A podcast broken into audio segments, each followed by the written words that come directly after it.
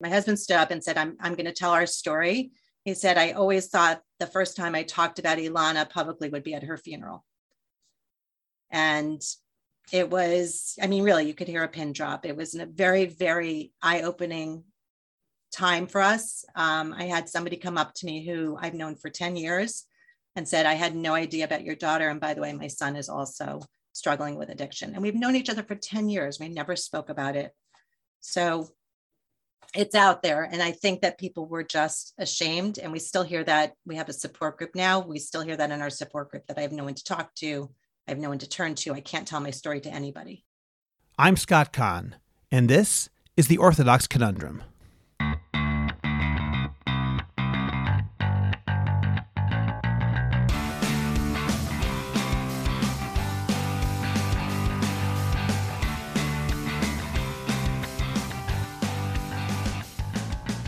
This is the Orthodox Conundrum on JewishCoffeehouse.com. I'm Scott Kahn. Last week, I released an episode about problematic behaviors in modern Orthodox high schools with a particular focus on binge drinking. This week, we're speaking with Lianne Forman, who founded the CCSA organization, Communities Confronting Substance Use and Addiction, along with her husband. We're going to forthrightly discuss drug use in the Orthodox community and also hear the very personal story of their daughter Ilana's misuse of alcohol and drugs. We'll get to the interview in a moment. First, please subscribe to the Orthodox Conundrum podcast on iTunes, Spotify, Google Podcasts, Stitcher, or anywhere else you get your podcasts. Please rate and review us on iTunes to help other people discover this podcast. We're growing every month, and that's thanks to you, our listeners, who help us get the word out. So please continue to share wherever and however you can. Become a Jewish Coffee House team member on Patreon. Patreon subscribers get bonus episodes, merch, and more. And in particular, now we'll be having all sorts of bonus material in preparation for the upcoming holiday of Pesach. Of course, by joining Patreon, you help to promote the Orthodox Conundrum, so please do so today. The link is in the description of this podcast. Finally, podcasting today has become one of the most effective and fun ways of promoting your business, your cause, yourself. And JCH Podcast Production can help you make it happen. We work with our partners to create distinctive, successful podcasts that are distinguished by their high quality content and exceptional sound. JCH partners with companies, organizations, and individuals who see podcasting as a critical vehicle to get their message to a wider audience. They recognize that the surest way to attract the right audience is for their podcast to stand out for its inventiveness and premium quality. We're committed to building a team to help you create the most entertaining and most effective podcast possible because when you succeed, we succeed. JCH Podcast Production offers individualized packages that empower you to build your perfect podcast in the way that best promotes you and your message while playing to your strengths. We'll support you from the initial idea, through the setup process, through promotion and release, through your first milestones, and beyond. And as data comes in, we'll help you tweak it to make it even better. Go to jchpodcasts.com to find out more and to sign up for a free consultation. Let's work together to make a phenomenal and successful podcast. Lianne Forman, a 29 plus year Teaneck resident and corporate and employment lawyer by training, is the executive director of Communities Confronting Substance Use and Addiction, CCSA, the organization she and her husband Etiel founded in 2018. Through their own family struggles, they founded CCSA to create greater community awareness and education about substance misuse and addiction in the Jewish community. CCSA's mission is to eliminate the stigma around addiction in Jewish communities through awareness events, greater support and resources for families, and facilitating evidence based educational programming in schools for students and parents. Visit www.jewishccsa.org for more information. Lianne Forman, thank you very much for joining me today on the Orthodox Conundrum podcast. Thank you for having me. You and your husband started an organization called CCSA, Communities Confronting Substance Use and Addiction. And the reason is because of a very personal experience, as I understand it. So, to open up, could you tell us your personal experience? Sure. Um, so, really, this goes back. We have five children. Our second oldest, Ilana, is now 27 years old. Um, when she was in eighth grade going into high school, she was very, very nervous about high school. Um, my husband and I went out one summer evening before, you know, before the summer ended and school started. We went out for dinner. We came back and we actually found her drunk. Um, there isn't that much alcohol in our house. We had a bottle of scotch that my husband had gotten as a gift at work. I had some vodka that I cook with, some wine for, you know, Friday night kiddish. And we were really shocked. She had basically taken whatever she could find, mixed it together, and drank it. Um, as she later described in her journey with addiction, and that is the reason why we started this organization, just to answer the question in a roundabout way. Um, she said in that moment, she was so anxious and so nervous, and everything that she had ever seen in movies and TV if you drink, you calm down. And she took that drink and it did as advertised, it calmed her down. And she kind of had this aha moment where she thought to herself, this really answers my problems. This, this took care of my feelings of nervousness and anxiety. Um, we being hopefully responsible parents said that's a very normal feeling to be anxious about high school, not such a great healthy coping mechanism, and asked her to see a therapist to work on some healthy coping skills. Her journey continued through high school. What I think most people would term normal experimentation curiosity she periodically drank. She periodically um, tried weed. I think starting in 10th grade was her first time that she tried marijuana. And again, not a regular thing, just kind of sporadic.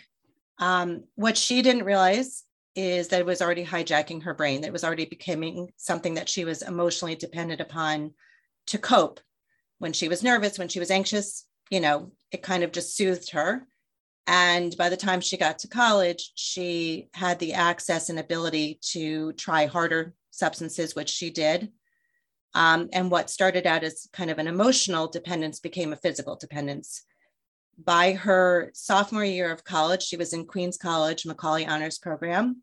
And this is a kid who, by the way, poster child in high school. I mean, captain of her soccer team, founder of her chess team, really academically, socially very successful. Well, Macaulay Honors Program is very hard to get into, so clearly. Clearly, she did well to get in there, and she was very, very much functioning. The the substances were not an issue um, in high school. They really became an issue in college. She describes it as having to take something every day in order to feel baseline, in order to function. At some point, it just shifted over into this physical addiction, physical dependence. It wasn't about getting high. It wasn't about feeling good. It wasn't even about coping with anxiety or negative feelings. It was truly a dependence and it took over. And she said it was really a battle between her heart and her brain. Her heart wanted to stop. In her heart, she just knew she was doing something that was very destructive and, and bad for her. And her brain just was so dependent on these substances at that point. Um, it all came to a head uh, at a birthday dinner. We met her in the city and she said, Ima Abba, I'm having trouble with drugs. I'm having trouble with, with substances that I'm, that I'm on. Um, we were shocked. You know, we had no indication that this was the case. She seemed to be doing well. At that point, she had stopped going to classes. She had really stopped functioning. Um, it probably would have come out later when, you know, we saw her report card or whatever that she was, you know, failing out of her classes. But until then, straight A student or 4.0 GPA, whatever, however they count it. We said right away, okay, we need to get you help. She kind of backtracked at that point and said, I don't want help. I can handle this. I, you know, I'm I'm sorry I said something to you. We looked for resources within the Jewish community and found nothing. And while there was some discussion around other mental health topics like depression, anxiety, um, eating disorders. There was nobody really speaking about substance use or addiction. And so that was the genesis. That's how you decided to start the organization. So that was really um, shocking to us. We felt very isolated. We felt very alone. We really felt like we were, you know, kind of battling this on our own. In the meantime, we finally got her an appointment with a counseling center that specializes in placement for treatment. We got her in on a Friday she went to see them and called us and said they're looking into places for me to go for rehab and went back to campus. We had made a very painful decision. This is um, in December of her sophomore year of college. Uh, actually, it was her junior year. Um, we had made a very painful decision not to give her money anymore for tuition or for rent. And we were very, very nervous about what that meant because. Was that before or after you found out about her problem? It was right after she told us about it and we said to her we can't really give you rent money anymore because we're afraid it's going towards drugs we can't give you tuition money because you're not going to classes anyway and we were really trying to force her hand but um, it was very scary for us because she easily could have chosen to go the opposite way and you know, ended up on the streets or worse. Then can I ask you um, how, how long a gap was it between that birthday dinner and when she agreed to get help? A month. Oh, okay. A month. It really was um, not that long, but um, it, it, felt like a lifetime. Mm-hmm. So by December, we we we her birthday is in November. By December, we had gotten her into this um, clinical practice. And she called us up the next Saturday night, Motzei Shabbat, and she said, I'm on a plane, I'm on the tarmac, and I'm heading to Florida and that was the beginning of her journey to recovery. What was in Florida? A rehab center. Okay. So she flew down to Florida. She went into rehab. It was not a one and done. A lot of people unfortunately think, you know, my kid's going to go in, get treatment, problem get better, solved.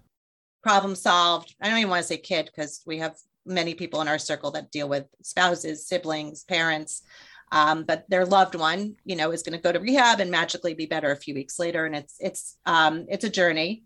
She moved about quite a bit over the next year or so um, in and out of rehabs. She had a couple of relapses. She was living in sober living for a while. When she was in a good place in her recovery about a year later was when we when we thought about this organization and starting this organization i see how is she doing now thank God she's four years in recovery. Um, she's living in Philadelphia. She and my husband actually just ran the Philly half marathon yesterday together. She's getting a master's degree at UPenn in liberal studies. She's a great server. She loves waitressing, um, and she's doing research for one of the professors at UPenn. So that's great. Fortunately, this story seems to have a very positive ending. A lot of people don't have that same positive ending, which gets us into your organization. Before I asked some more specifics, and you raised a lot of important issues, both about how there are no resources in the Jewish community, even the fact that you were shocked about it. And I'd like to talk about how parents might not be shocked, how they can see those signs before it's too late. Before we get there, I want to ask you about the organization's name. CCSA is Communities Confronting Substance Use and Addiction. And you pointed out to me before we went on the air that it's not abuse, it's substance use. You used to call it substance abuse. Why did you change it from substance abuse to use? So our understanding, and really Ilana is one of the people that enlightened us as somebody who's in recovery, our understanding in the vernacular of the addiction world, abuse has a really negative connotation. Um, abuse sounds like abuser. It sounds like something that you choose to do. You choose to abuse drugs. Our journey was something that opened our eyes to the fact that this is a disease, that it's not something someone chooses. Nobody chooses to become an addict.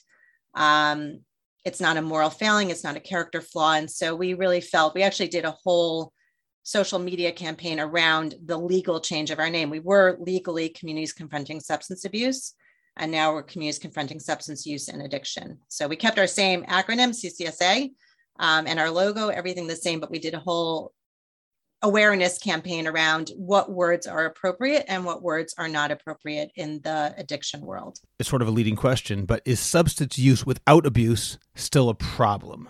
Meaning, some people might argue, well, if someone tries marijuana once, is that really a problem that needs to be addressed? I'm not trying to put words in your mouth. I'm wondering what you would answer that person. So I, no, I mean, I think when we talk about substance use, we're talking about the misuse of substances um, or the disuse. Mm-hmm. um, you know we we talk about addiction. Not all people are struggling with addiction but they might, might be misusing substances and it might be a problem that could lead to addiction. Um, again it's a it's a journey. It's a it's not something that happens overnight. Um, with ilana you know in her story and we tell her story a lot to our different audiences that we work with um, we talk about it being something that happened over time that hijacked her brain over time it was not something that happened overnight. And again, nobody really wakes up one morning and says, Yeah, I'd, I'd like to be an addict. Right. Like it's something that for some people who are biologically wired that way and susceptible to it, it's a disease that develops over time. When you call it a disease, and I appreciate your speaking so forthrightly about what happened in your own family with Ilana, when talking about it as a disease as opposed to uh, perhaps a moral failing, do you believe, therefore, that criminalization and the attitude of society that this is a criminal problem is not really the right attitude? That is a, a tricky question. Um, I think that decriminalization is a good idea in the sense that if you can really put in the resources necessary to get people help, there's a lot of drug courts. I know up in Buffalo, I believe, and I know around here in Bergen County and in Teaneck, Um, the prosecutor's office has an operation where they see people doing drug deals, and instead of arresting them and putting them into jail, they give them the option to get treatment. I think that kind of compassionate response, recognizing that it's a mental health issue, if someone's willing to get help, and if the alternative is jail and criminal penalties, so be it. Um, you know, sometimes you do have to use the rod to get mm-hmm. somebody to act. But I think that understanding what what causes it has created greater compassion and understanding. I also think the destigmatization of it, understanding, and this is something that we work on. Really, our mission is about shattering the stigma around addiction so that people can ask for help, they can come forward. That leads right into the question about the resources in the Jewish community. And frankly, I really would like to speak to primarily about drug use, although we can also speak about alcohol abuse. Last week, I released an episode talking about alcohol abuse, binge drinking among high school students in the modern Orthodox world. I'd rather emphasize the issue of drugs, having done that last week. Obviously, they intersect. When you talk about no resources in the Jewish community and stigma, is the reason that there's no resources or before you came along there weren't any resources that you found is it because of a stigma is it because people are putting their head in the sand or is it because this really isn't such a big issue in the jewish community. It isn't such a big problem in the jewish community. What's your feeling? Um, so first of all i would say that alcohol actually technically is a drug. And when we do our educational programming we put we do put them together. Alcohol and other substances are all considered drugs because they alter your state of mind and, and affect your body. Um, I think it's a combination of two of the things you said. I think that there's a perception that it's not a problem. I think that for those people who it is a problem for, there is tremendous, tremendous amount of stigma associated with it. Um, I just think that in general, when we talk about mental health issues, we're an insular faith based community. I don't think we're the only insular faith based community for which this is an issue. I would argue that it's probably true of other religions and other faith based communities, but there is the sense of high expectations. And if somebody doesn't meet those expectations, do we really want to admit that they're not meeting those expectations? So if my daughter took eight years to finish college, which she did, a lot of the reason why we came out with our story was because at one point somebody asked how she's doing. She was down in Florida at that time. She was in sober living. And I made up some fudge excuse of, you know, she's finding herself and she's, you know, I, whatever I said. It was, and I, I was we, literally, we were walking home from shul one Shabbos and I turned to my husband. I said, wow, I wish I didn't have to say those things. Like, why do we have to like make up a reason why she's not in college right now and why she didn't finish college yet? And my then 20 year old son turned to me and said, Oh, I just tell people she's in rehab. and I said, Really? and he's, you know, at Lander, whatever. He's, right. you know, um, and I said, I said, but Gabi, she's she's not in rehab. She's actually in sober living. And he goes, Oh, okay, well then I'll just tell people she was in rehab. and his refreshing, open attitude was a lesson. It's something that I internalized and said, wow, we should be able to do that. Um, and that's one of the reasons why we did. We told our story. So in 2018, we organized a community event here in Teaneck. We had an expert in addiction speak. We had somebody in recovery speak. We had a rabbi speak, Rabbi Larry Rothwachs from the community. And my husband spoke and told our story for the first time publicly. And leading up to that, we had told our story to the Jewish Link, to the Jewish Standard, we were interviewed by the Bergen Record, which is the local secular paper. Every single one of those put our story on the front cover. Um, it really was. I, I kept on saying instead of like ripping off a band-aid, it was like ripping off a body cast. It was all of a sudden we were out there. And the amazing experience that we had in telling our story was that in the week leading up to this event, so many people came up to us and said, Me too, me too, me too. Hmm. We we have a dog, way pre-COVID dog. Um, we have a dog. We were walking the dog on one Shabbos afternoon, and somebody came running after us and said, "You know, my brother struggles with addiction." We had somebody else tell us their brother died of an overdose. Um, we had someone else tell us their wife was addicted to painkillers. Um, somebody else who told us, you know, again, over wherever I went, the grocery store, my daughter's soccer game, you know, amazing savings parking lot. Wherever I went, people approached us and started saying, Me too. And we knew we had struck a chord. We knew that statistically it could not be that su- suddenly the Jewish community is immune from this. Like it doesn't happen in the Jewish community. And that really brought it to the forefront for us. The night of the event, we set up the room. It was, I think it was, we had this at TABC, the local boys high school here. Um, I think it's a room that has a capacity for 500 people. We set up whatever the chairs, however many chairs there were. I think there were 400 chairs set up figuring 50, 100 people would show up to this event. We had 700 people at the event itself. Another 300 people were watching live on stream. So in one night, a thousand people. And I was sitting in the front of the room. I did not turn around. I did not want to see who or what was behind me. And it was silent. It was silent. And it went on, and the room was hot. And I've never, ever experienced that where people were just silent. And my husband stood up and um, I'm probably going to get emotional saying this because I get emotional every time I say it. My husband stood up and said, I'm, I'm going to tell our story. He said, I always thought the first time I talked about Ilana publicly would be at her funeral. And it was, I mean, really, you could hear a pin drop. It was a very, very eye opening time for us. Um, I had somebody come up to me who I've known for 10 years and said, I had no idea about your daughter. And by the way, my son is also struggling with addiction. And we've known each other for 10 years. We never spoke about it. So it's out there. And I think that people were just ashamed. And we still hear that. We have a support group now. We still hear that in our support group that I have no one to talk to. I have no one to turn to. I can't tell my story to anybody. It's pretty amazing that you had the strength to talk about it publicly, given the community wide stigma in talking about family members who have issues with substance use. But I'm really impressed with your daughter, Ilana, and I wonder what her reaction was to going public about the things that she was dealing with. Because as much as it's difficult for the family, I can't imagine how it was for her to have a thousand people hearing her very personal and painful story. So we we made sure with all of our kids before we did this. Um, Ilana, first and foremost, it's her story to tell. It's not our story we asked her, "Are you okay with this?" She said, "I am on one condition: you give my my name and my phone number in case anybody's going through something similar and they want to talk to me and I can help them." Wow. Um, my younger son, the one who was the impetus to this, you know, he was coming of dating age. Um, he's dating in certain circles where this might not be so acceptable. And I said to him, you know, are you okay with it? And he said, if anybody doesn't want to marry me because, you know, I have a sister who's struggling with addiction, then I don't want them anyway. He is happily married. And in fact, I think on his second, third, fourth date, whatever it was, we had actually had a, a story published in Mishpacha magazine. And he went to pick up the girl who he's now married to, and the family had that article and had read it over Shabbos. So, um, you know, again, we're an open book at this point. Like you look our names up, and that's what comes up.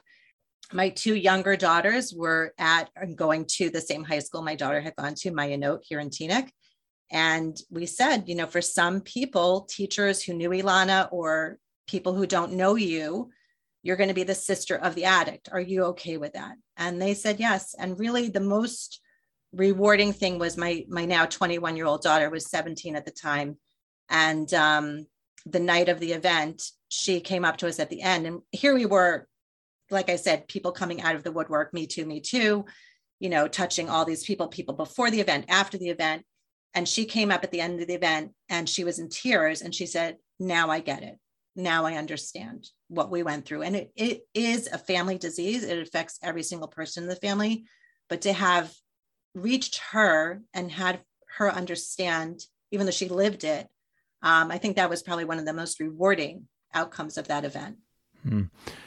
You talk about all the people who come forward and said, Me too, I'm also part of this. Do you have any data that talks about how prevalent this is in sectors of the Orthodox community?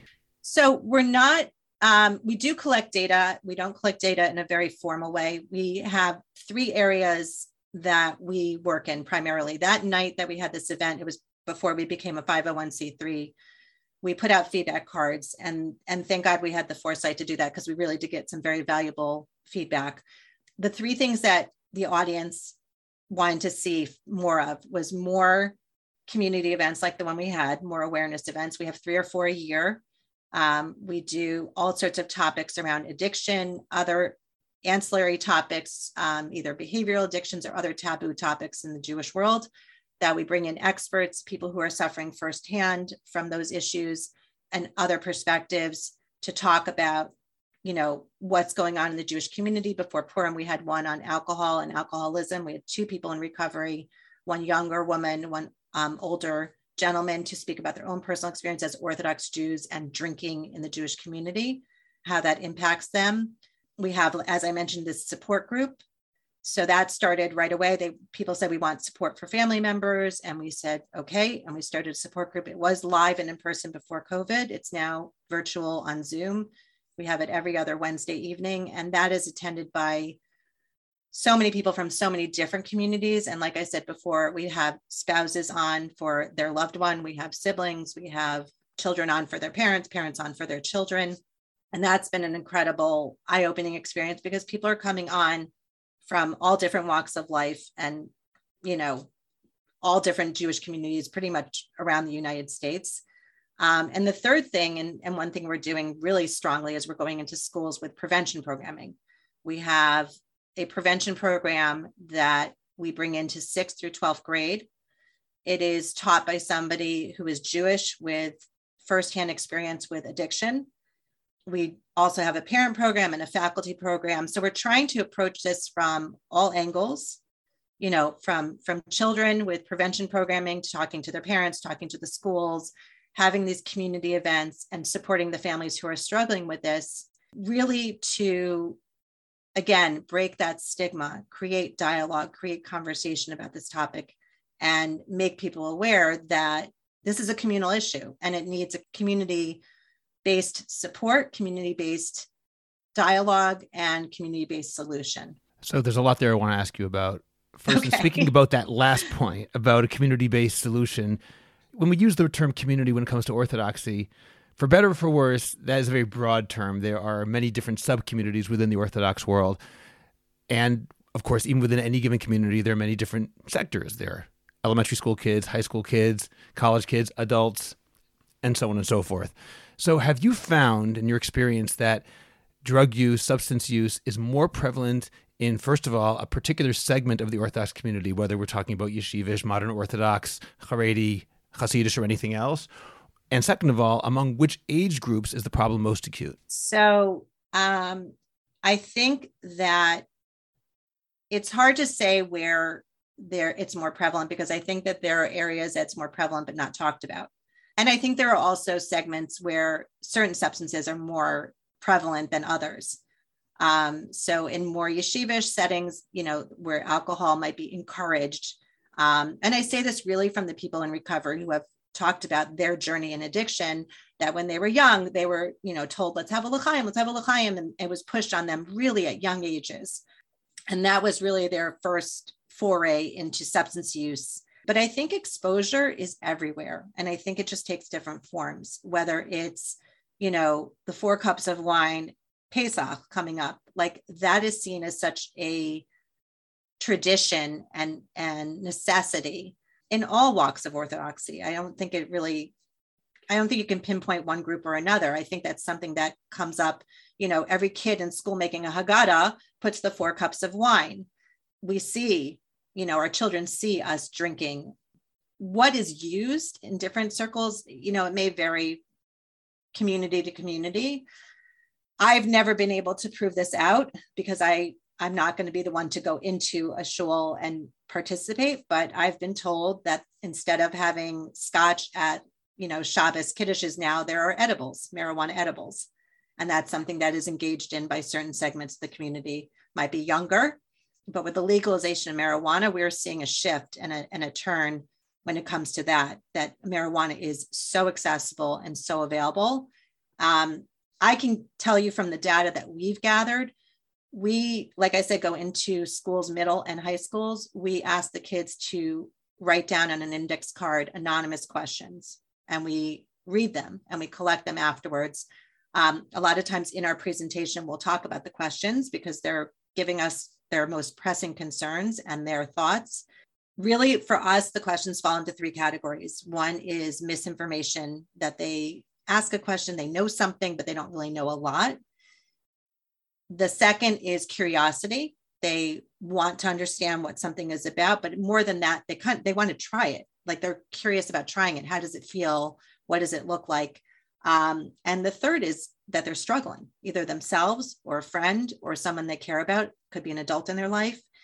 And the kinds of questions we get really demonstrate to us that these kids, A, have a lot of knowledge and exposure, and B, are doing substances much younger and much more often than we think. You mentioned marijuana just now and the fact that some kiddishes have edibles and have that perhaps instead of a bottle of scotch or maybe in addition to a bottle of scotch. I'm not sure.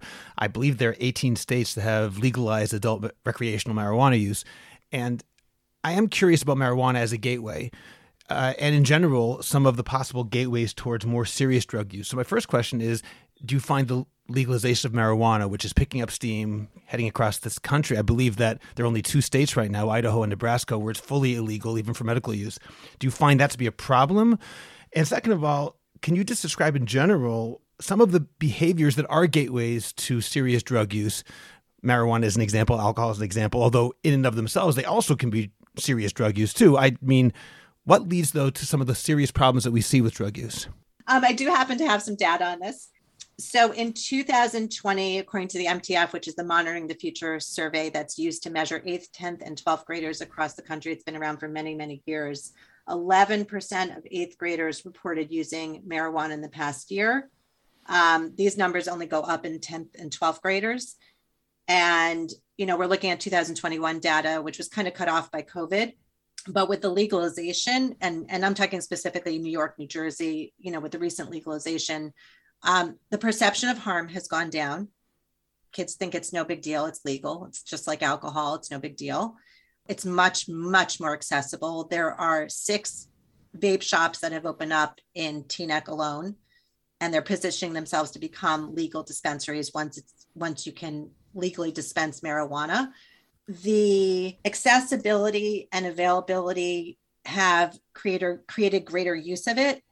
I also know from our presenters, and many of them themselves are in recovery. Ilana is just one of many young adults that we work with they all started out with either marijuana or alcohol or both. So even though marijuana is not considered a traditional gateway drug, the description that most people struggling with addiction will tell you is you get high, you build up a tolerance, and then you're looking for more.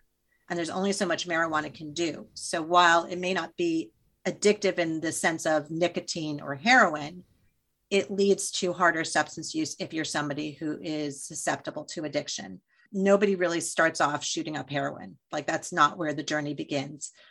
And statistically, most people who struggle with addiction started using somewhere around the, the age of 12, 13. So before high school, whether it was alcohol as their first, you know, drug or whether it was marijuana as their first drug or a combination of both, um, and, and the national averages bear that out. They, we talk about substance misuse really starts around 12, 13 years old on the average, which means that they have to have been using even younger than that to get to the point of misuse. So we're seeing that our kids are using substances at alarmingly young ages.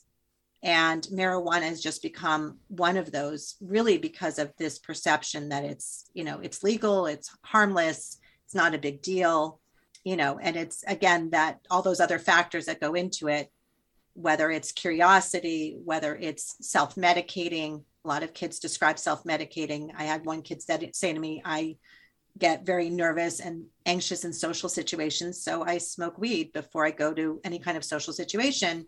Is that so terrible i see you've mentioned curiosity you've mentioned anxiety are there other sorts of behaviors that are not directly related to substance abuse per se that can lead to substance use? Um, so, any mental health condition where somebody's anxious or depressed um, or struggling with something else, there's a lot of comorbidities with addiction.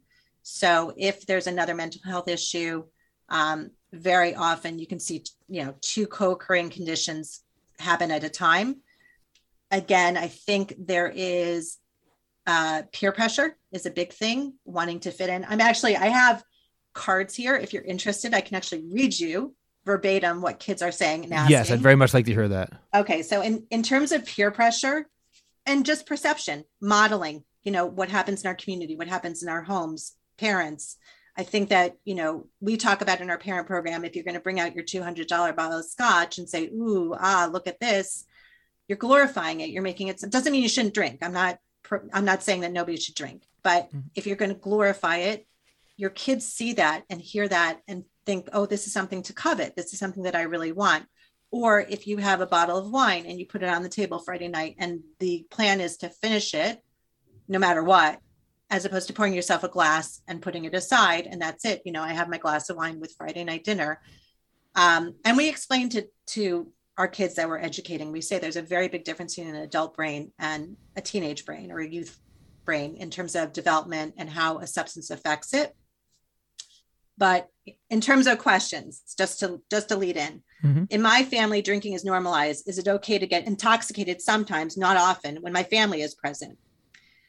Everyone said that weed is not addictive, whether true or not is up for debate. I have a relative close in age with me, and this is a high schooler. So I have a relative close in age with me that is always high, used to smoke once a week, and now does it two to th- three times a day. I've chosen not to say anything. Am I making the wrong choice? realistically, do you think we can actually never touch a substance when in our community it's totally normal to drink? Even our parents drink. And I love that ending because it's normal to drink for teens, even our parents drink. Something I wanted to share. I know people who have been affected by addiction, even some who have overdosed. Sometimes I feel like I could have done more, but for a certain situation, I was in middle school, so I thought that my friend would be mad at me and get in trouble for telling on her. I never drink or anything, but most of my friends are probably going away this summer. I don't want to, but I feel in the moment I might feel like there is no reason not to, and I feel left out. Why can't I just try it once? I want to know so I know how it feels. The unknown is annoying. It kind of feels like I'm missing out. FOMO. My friends are doing it. I want to try it too. I just don't want to get in trouble. Wow. Those are very telling. Very telling. I'd like to ask you about what you said earlier when you said that you were shocked when you realized or learned that your daughter was using drugs. Can you maybe give some information about what are some of the warning signs that someone may be using drugs or substances? So, we're a little bit of a scary story in that way um, because there really weren't any warning signs. She really was functioning. She used to go over to a friend's house on Shabbos afternoon, happened to be the older sibling who was the one supplying the marijuana and the alcohol. And again, occasionally um, so it's not like she was getting high every day or drunk every day. Um, and, you know, I always talk about the fact that if you use substances, it doesn't make you a bad person, but you are engaged in something dangerous. So I'm going to say this with that in mind that mm-hmm. this was a quote unquote good family. Like I, okay. we knew the family, we knew who she was going over to. You know, we knew her friend. Um, happened. this is not somebody you warned to stay away from. So I really tend to stay away from that dialogue completely. And kids ask us that, and parents ask us that. Like, you know, kids will say, I don't want to tell my parents that my friend is is using drugs because they're going to tell me to stay away from them. Parents should know that, by the way. And parents, we always ask us, like, well, if if I find out that my son's friend is using substances, shouldn't I tell them to stay away? That's a bad influence. And I keep on trying to teach, and again, in this destigmatization it's not bad and good. It's not a moral failing. It's not a character flaw. It is something that somebody might be struggling with. And also telling your kids to stay away from somebody is probably an invitation for them to even seek them out more. Also true. And they're not going to trust you. They're not going to want to talk to you openly about the situation. Let's say, God forbid, this kid really needs help and your child is the only one that recognizes that. You want it. What we're about is giving kids the language to ask for help, to come forward. And we talk about finding a trusted adult, ideally your parents, and being able to talk openly. And we talk to parents about communication skills and how to broach this very difficult topic with their children so that there is dialogue on both sides, that they can talk to each other. Going back to this situation with my daughter, you know, she talks about the fact that she wishes somebody had said something in high school about what she was doing because it might have saved her years of misery, but she didn't open up about it and talk about it because she didn't want to be labeled a bad kid. She didn't want parents to tell their kids, don't hang around with Ilana. So, you know, that's where we really learned our lesson about stigma. She, you know, again. Well, can I ask you about that? Is there something yeah. you, in retrospect, that you should have said to her at the time, given that there were no outward signs that she was using drugs? Um, so, you know, we, again, she was, she was struggling with anxiety and depression. She was seeing a therapist regularly. Um, the therapist had no indication that she was using substances. Um, what I think really became scary was she had been prescribed Adderall um, for ADHD towards the end of high school, beginning of college. And when she went off to college, she was abusing it. Um, and I use the word abuse, sorry, but she was misusing it. Um, and she, the psychiatrist should have caught on and was just represcribing, represcribing. And at that point, that was really where her journey in addiction began was with this misuse of Adderall. Um, whenever we saw her, and we saw her pretty frequently in college, she's not that far away. She always seemed fine, you know, together and and you know, could she have been high? Could she have been on something? Maybe, but it didn't really show up in our interactions with her. Um, and certainly, certainly during high school, it didn't impact her, or interfere with her life. Addiction is really when it starts to interfere with your life and really becomes something that's unmanageable and uncontrollable. What I would say to people is if you suspect something, listen to your gut. And it's always something, it could be very subtle, but it's really a shift. It's it's noticing something different about your loved one. So let's say we're talking about your child. If they were really outgoing and suddenly they're quiet, or they were really quiet and suddenly they're really bubbly and vivacious. If they used to love playing soccer and they have no interest at all in, in athletics now, or if they used to hang out with one group of friends and now they're hanging out with an entirely different social group. Um, it's not always telltale physical signs. There are physical signs of substance use, and you could look for them, but um, it's really more about just noticing something different that something's shifted or changed whether it's behavioral, physical. They they used to take care of themselves more. Now they're not so much into their hygiene. Um, they're sleeping more. They're isolating more. There is a natural separation that kids go through. Obviously, in high school, they differentiate themselves from their parents. They separate. They're not. You know, it's okay for them to be with their friends. But if you're starting to notice some changes that concern you, I would encourage you to say something and not in an accusatory way, not you are acting strange because that puts them on the defensive. But I'm concerned about you. I'm worried. Is there something you want to talk about? And getting educated, parents getting educated about substances, about what they can do, what the drug trends are that are out there. This is all stuff that we talk about in our parent programs. Understanding what goes on and the pressures that our kids are under and the exposure they have to these substances um, is really important. And not to accuse your kids but just say you know i'm here. I'm here for you. If you're struggling with something you know or you know somebody who's struggling with something please come to us. Please talk to us. In terms of ilana and my other children i think my biggest regret is not talking about it often. I think we had our one time conversation when they were going into high school. You know if you're ever in a situation you lied to us. You said you know you're sleeping over someone's house and really you're at a party and either you got drunk or you did something else you shouldn't have done, or you're going to get in a car with somebody who drank. I don't care if it's two in the morning, you call us, you text us, whatever, or if you're in a situation where you need to get out, you know, we have a code word, whatever it was. I said, you know, I want you home alive and safe. That's it. That mm-hmm. was my rule. Like, just let me know where you are. No questions asked. I'll come pick you up. Ilana told me years and years later that I finished that whole sentence with, and we'll talk about it in the morning and she heard that as and i'll get in trouble and i'll get in trouble in the morning. So she never reached out because you know why would i want to i mean great you're two in the morning you're going to come get me but come nine o'clock tomorrow i'm going to have to face the music. So um i learned my lesson from that in retrospect you know hindsight's 2020 what what should you have said instead? I think if I had left off that part of the sentence, maybe that would have been fine. But I also think having ongoing organic discussions with Ilana about this and my other kids, not just the one and done, not just the we want you safe, we we don't want you to engage in substances, you know, substances are dangerous for you. And if you do, we want to be there to help you. But I think ongoing organic discussions around this topic, constantly keeping those lines of communication open. I also think and it's very hard. I have five kids. I've had many doors slammed in my face. I've had many eyes rolled at me.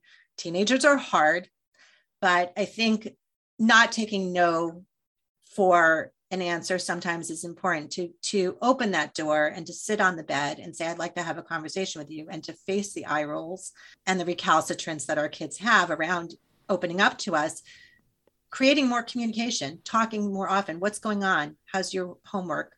Who, what are your friends up to?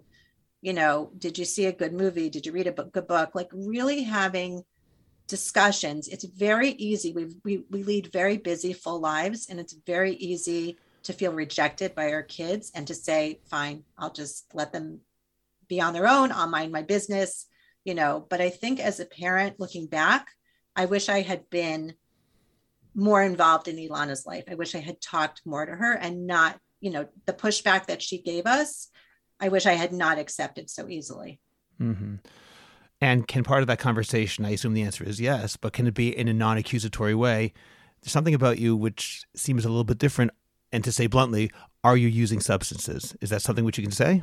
I think you shouldn't dance around the topic. I think you can ask, are you on anything? Are you taking anything? You know, and again, not again, not accusatory. I'm concerned, I'm worried. Substances can be very dangerous. You can get yourself into a situation that could have unfortunate consequences. Um, there are plenty of stories out there of kids who tried something once and didn't realize how much their judgment was impaired and unfortunately did not live to see the next day. We've experienced that, we've seen that. So it is really, you know, we're, we're so sometimes so afraid of offending our kids and saying the wrong thing. But I think if you're speaking from the heart and being open and honest, I don't think you can do wrong. You just want to make sure you understand your kids love you. You know, one of the things Ilana points to now um, in her recovery is that we stood by her the entire time and said, We love you. We will enable your healthy choices. We will support you in your healthy choices. And you know, for a long time, she couldn't respond to the I love yous. She was not reciprocating them. And she was a very unhappy person and she was struggling. And she, you know, has done wonders to repair her relationship with us and with her siblings. It took a lot. Again, this is like a bird's eye view of, you know, a much more painful, intense journey. But when she was able to really express herself, she said, you know, the fact that you loved me no matter what, you stood by me no matter what, really was one of the things that enabled her to push forward in her recovery. Even when she was unable to articulate that to you? Even when she was unable to articulate it. So I would say, I love you. And I'd hear silence on the other end of the phone. You know, it's not easy. You feel rejected as a parent, but, and that was not just one or two times, that was years. Um, actually, when she, she went through uh, the 12 steps program and she made amends to her siblings and to us. And one of the parts of making amends is asking what you want to say to her. And for many years, you know, we walked on eggshells. We couldn't say anything. I didn't want to make her situation worse. I didn't want to hurt her in any way. Um, the two things that came out in that moment one was all those years that you never said, I love you back, that hurt me. Um, I said, in fact, there was a point in time where I started saying, I'm not going to say it anymore. Why should I expose myself to that kind of pain? And the second thing I told her was that she hurt my other children. And that was something that was very hard for me to deal with as a mother. Again, not to make her feel guilty, but just to have her understand the impact it had. She has done such wonderful job really reconnecting with her siblings and, and rebuilding or building those relationships. And I would say at this point, we are closer to Ilana than we ever have been anywhere in her childhood and growing up. I mean, the fact that, you know, she and my husband put this uh, half marathon in Philadelphia as a, a goal for themselves to do together. It's something that, you know, she was able to share with us. Um, my mother in law unfortunately passed away a couple months ago.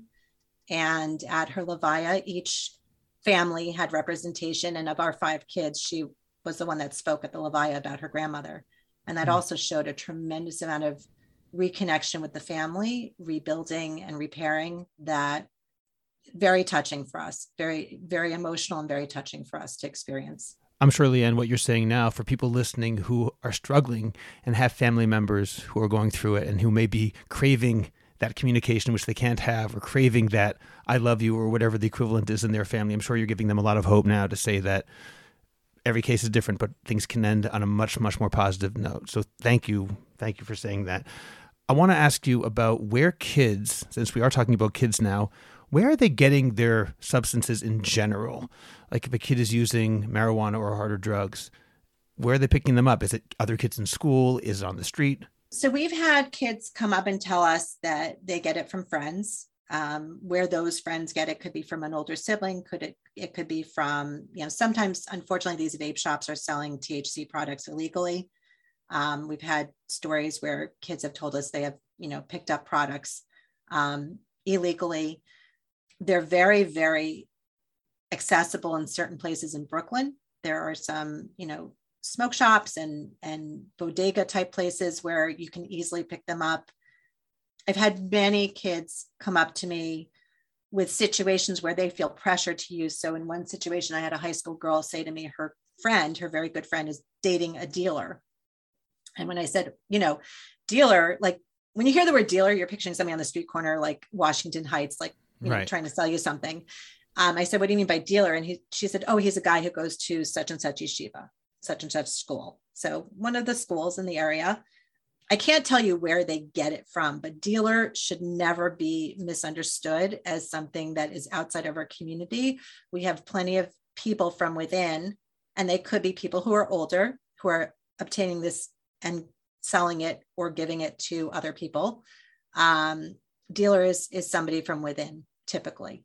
I want to talk about preventing issues, and you already mentioned the communication is key. Are there any other things that should be done, perhaps on an individual level, on a family level, on a community level, in order to act as a preventative to prevent the problem before it begins? So there's something called risk factors and protective factors. Some of the protective factors are community involvement, you know, family engagement, all the stuff that we're talking about, you know, parents really interacting with their kids, being involved in their lives, kids being involved in community based activities, whether it's with their shul or with other youth groups. But the biggest thing is delaying the onset of first use. It is teaching kids that they are more likely to end up replacing their hierarchy. It's called a hierarchy of what is important, what's critical for survival. It's they literally categorize their brains categorize substances as being important when they experience it. And if you're subject to these risk factors, and again, you could have no risk factors, unfortunately, and still end up becoming addicted to substances. But even if you don't think you're at risk, you you you know the exposure itself can create this hierarchy of survival where they start replacing things with the substance, and the brain learns the substance is so critical to survival, so critical to carrying on that it ends up becoming the most important thing. If that happens before a certain age, before the brain is fully formed and fully developed, it's very hard to undo. The flip side is true too, meaning you could be post being fully developed, you know, your brain is fully developed and the frontal cortex is formed. You can still develop addictions.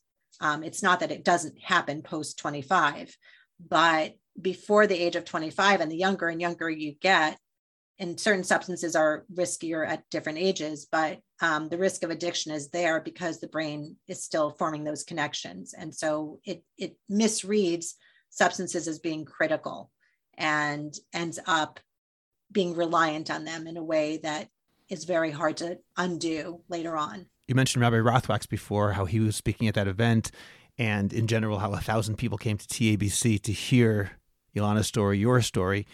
Has there been, however, any backlash against you from any sectors or leadership within the Orthodox community, or has the reaction been entirely positive? Um, I would say it's been 99% positive.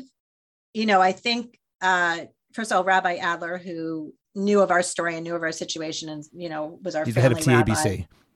Right. Um, you know, he he also was one of the reasons why we had this event. We were standing in Dunkin' Donuts in line and he was in front of us and he knew about Ilana being in rehab at that point or sober living wherever she was in her journey at that point. and he asked how she was doing. Um, and I tend to be a little sarcastic and I said Rabbi you would think we're the only family in Teaneck. Like we're the only family dealing with this. And he kind of smiled sadly and said if you only knew. And his words in addition to my son's words kind of confirmed this suspicion that you know there are a lot of families dealing with this a year later, after the event, we were speaking to Rabbi Adler, and he said, You have totally changed the dialogue on this topic. You have totally changed the conversation. And, you know, we have at least a hundred and something people on our email list for a support group. I can't say they all come, they don't all come, but many, many people have reached out over the last couple of years. At first, within the Bergen County community, because that's where we're located, that's where our story really became known.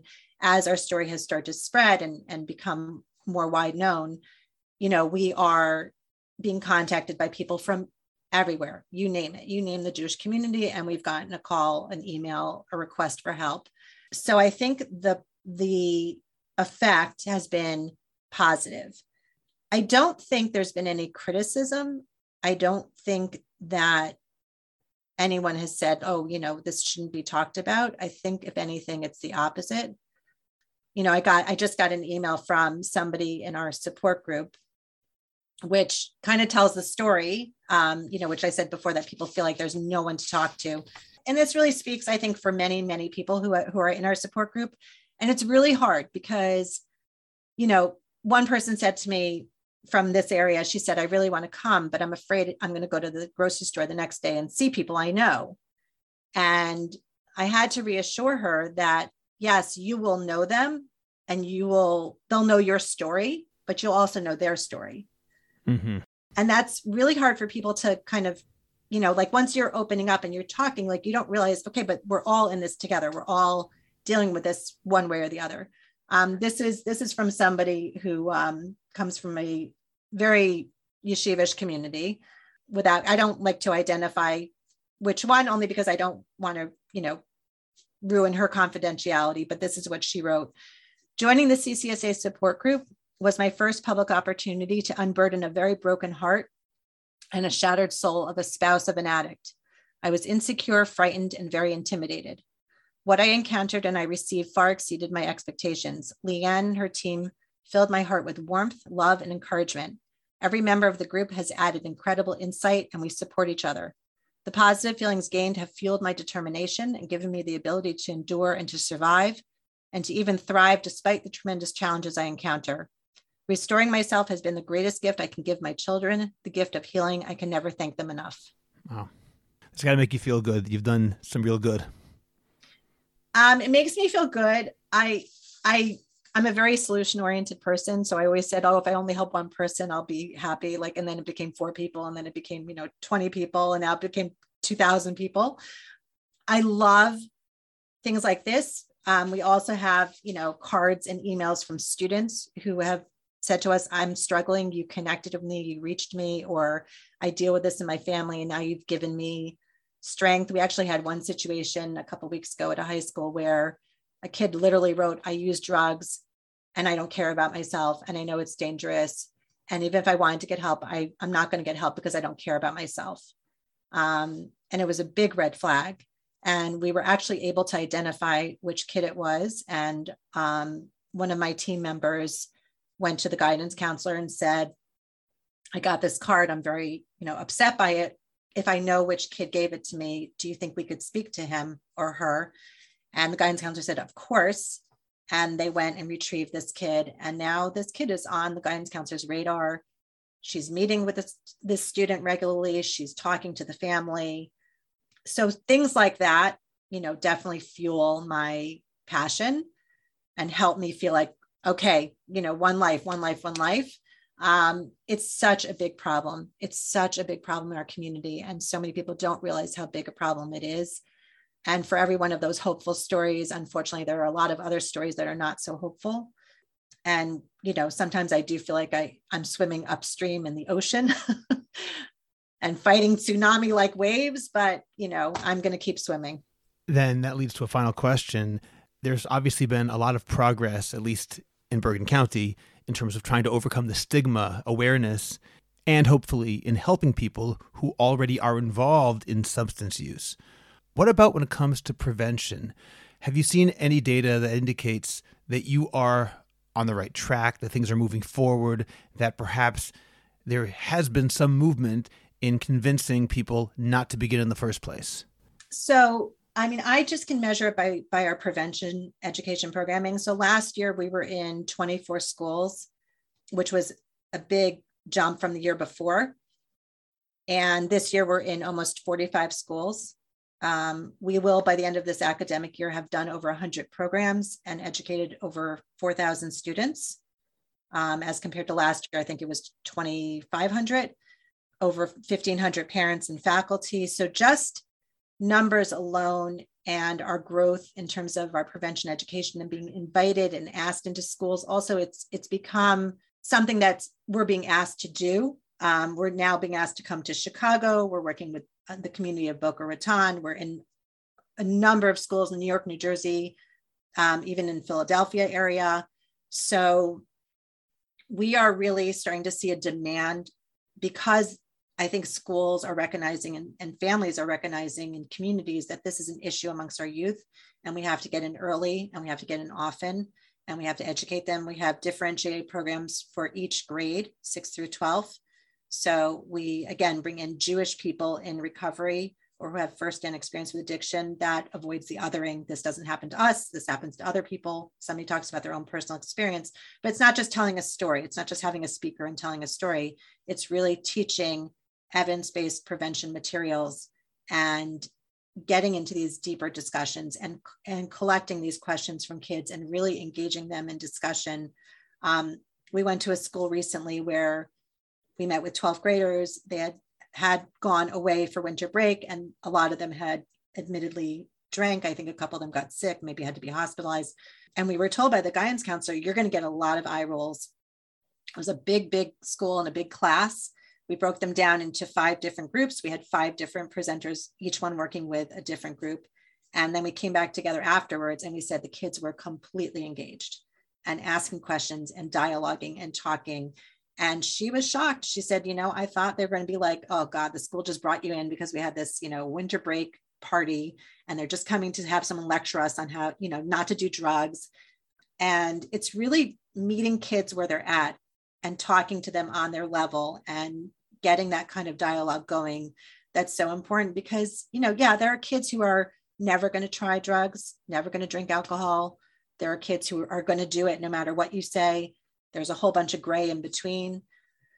What you really want to do again is give them the language to ask for help if they need it or if someone else needs it. And what we tell kids that are not interested in trying substances is great good you know wait till your brain's fully developed. And even then we're not telling you go you know free for all like go go go party.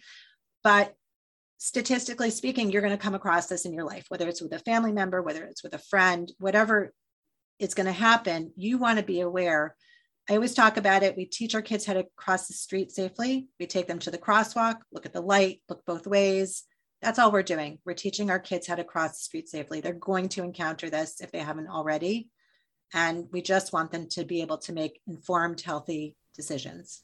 Lianne, if somebody wants to be in touch with you, with CCSA, because either they need help, a family member needs help, or they want to help out with CCSA, how do they reach out to you? So the easiest, I mean, I could give you my email, but, but that would mean spelling out my whole name. But um, the easiest one is info, I-N-F-O, at jewishccsa.org. Jewish and then CCSA, the acronym for our, our organization you can also go to our website, which is www.jewishccsa.org. There's a contact form there. There's all sorts of information about our community events, about our support group, about our prevention programming. Our story is there.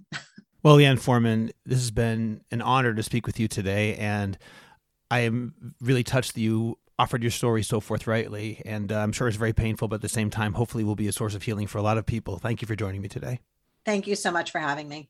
Subscribe to the Orthodox Conundrum on Apple Podcasts, Google Podcasts, Spotify, Stitcher, or anywhere else you get your podcasts. Please visit jewishcoffeehouse.com for other episodes of the Orthodox Conundrum, as well as many other great podcasts, including Intimate Judaism, The Maimonides Minute, Chochmat Nashim, The Franciska Show, and Let My People Eat.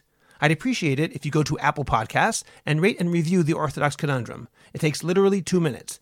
It's just giving a certain number of stars and writing one or two sentences please like the Orthodox Conundrum podcast on Facebook and join our growing Facebook group, the Orthodox Conundrum Discussion Group, where you can feel free to discuss issues in Orthodoxy in an honest and friendly environment. I hope you'll become a Jewish Coffeehouse patron on Patreon. Just click on the link in the description of this podcast, and you can get bonus episodes, Jewish Coffeehouse merch, and more. You'll get special episodes on all sorts of topics that are only available to subscribers, and you'll be helping Jewish Coffeehouse spread our message of a welcoming, intellectually engaged, and honest orthodoxy. Just join Patreon. It's only a couple of dollars a month, and you can stop anytime, so join today. Finally, do you have a message that needs to get out? Do you want to promote your business, your organization, or your cause? The best way is by producing a podcast, and Jewish Coffee House can make it happen. I have experience producing hundreds of podcasts, both for myself and for satisfied clients. Whether you want to learn everything you need in one day, or relax and record and let me do the heavy lifting, Jewish Coffee House Productions will work with you to make it happen and make it even better than you imagined. Let me help you today. Write to me at scott at jewishcoffeehouse.com or go to jewishcoffeehouse.com, click on productions, and sign up for a free consultation. Make your voice heard, promote your cause, sell your product, and engage an audience now. I'm Scott Kahn. This has been The Orthodox Conundrum on jewishcoffeehouse.com.